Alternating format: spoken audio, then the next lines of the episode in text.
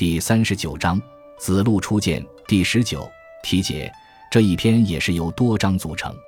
子路见孔子章，批评学习无益的观点，强调学习的重要性。子路将行章，孔子教导子路要做到强、劳、忠、信、公五点，认为不强不达，不劳无功，不忠无亲，不信无父，不公失礼，这是做人的基本道德。孔子兄子章。讲孔灭与夫子见二人同事，一说是有三师，一说是有三德，正负相反。孔子赞扬从积极方面看待问题。孔子始作章，讲鲁哀公赐给孔子桃与鼠，本来鼠是用来擦拭桃的，孔子却先把鼠吃了，闹出笑话。但孔子却不慌不忙地说出了一套贵贱有别的大道理，哀公也不得不称善哉。可见孔子是多么机智。我们看了此则故事，也不禁哑然失笑。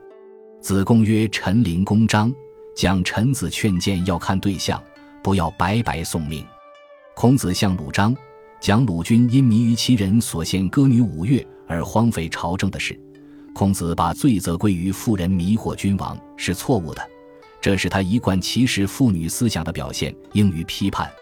但台子与张讲不能以貌和词取人，而要看其行动。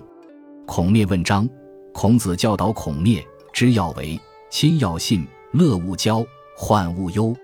子路见孔子，子曰：“汝何好乐？”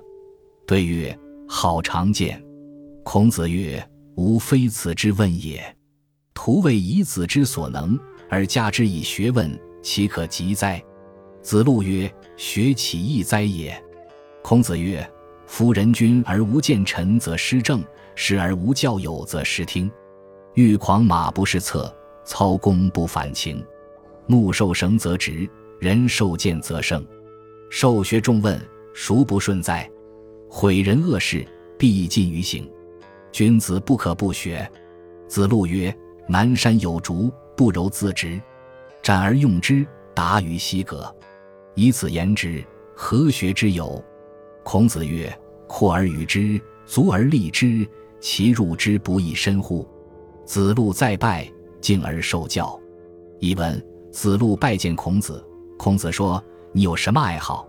子路回答说：“我喜欢长剑。”孔子说：“我不是问你这个，我是说以你的能力，再加上努力学习，谁能赶得上你呢？”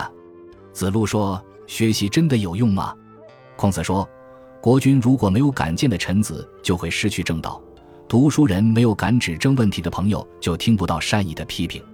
驾驭正在狂奔的马，不能放下马鞭；已经拉开的弓，不能用情来匡正。木料用墨绳来矫正，就能笔直；人接受劝谏，就能成为圣人。接受知识，重视学问，谁能不顺利呢？诋毁仁义，厌恶读书人，必定会触犯刑律。所以，君子不可不学习。子路说：“南山有竹子，不矫正自然就是直的。砍下来用作箭杆，可以射穿犀牛皮。以此说来，哪用学习呢？”孔子说：“做好箭瓜还要装上羽毛，做好箭头还要打磨锋利，这样射出的箭不是射得更深吗？”子路再次拜谢，恭敬地接受孔子的教诲。子路将行，辞于孔子。子曰：“赠汝以车乎？赠汝以言乎？”子路曰：“请以言。”孔子曰：“不强不达，不劳无功，不忠无亲，不信无父，不公失礼，甚此五者而已。”子路曰：“有请终身奉之。敢问亲交取亲若何？言寡可行若何？长为善事而无犯若何？”孔子曰。如所问包在吾者中矣。亲交取亲，其中也；言寡可行，其信乎？长为善事而无犯，其礼也。译文：子路将要出行，向孔子辞行。孔子说：“我送给你车呢，还是送给你一些忠告呢？”子路说：“请给我些忠告吧。”孔子说：“不持续努力就达不到目的，不劳动就没有收获。”不忠诚就没有亲人，不讲信用别人就不再信任你，不恭敬就会失礼。谨慎地处理好这五个问题就可以了。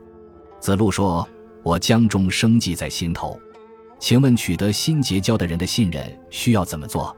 说话少而事情又能行得通需要怎么做？一直都是善人而不受别人侵犯需要怎么做？”孔子说：“你所问的问题都包括在我讲的五个方面了。要取得新结识的人的信任，那就是诚实；说话少事情又行得通，那就是讲信用；一直为善而不受别人侵犯，那就是礼仪。”孔子为鲁司寇，见季康子，康子不悦。孔子又见之。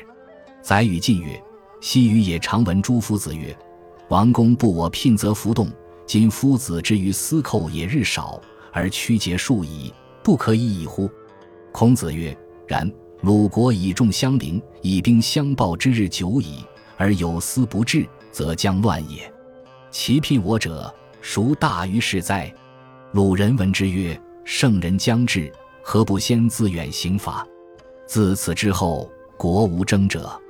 孔子谓宰予曰：为山十里，惠姑之声犹在于耳。故正是莫如应之。译文：孔子在鲁国担任司寇时，去拜见季康子，季康子很不高兴。孔子又去拜见他。宰予劝孔子说：“从前我曾听老师讲过，王公贵族要是不以礼聘请我，我不会主动去找他们。现在您担任司寇的时间不长，但已曲解委屈自己多次了，不可以不去吗？”孔子说：“是这样的。”鲁国国内以多欺少，用兵来侵犯别人的时间已经很久了，而有关官员不管，那将会出大乱子。执政者如果任用我，让我来治理此事，有哪件事比这更大呢？鲁国人听到这些话，说：“圣人将要来治理鲁国，我们何不自己先远离刑罚？”自此以后，鲁国没有相互争斗的人。孔子对宰予说：“距离山十里，惠姑的叫声仍然在耳。”所以，处理政事不如谨慎的听取意见，然后找出相应的办法。感谢您的收听，喜欢别忘了订阅加关注，主页有更多精彩内容。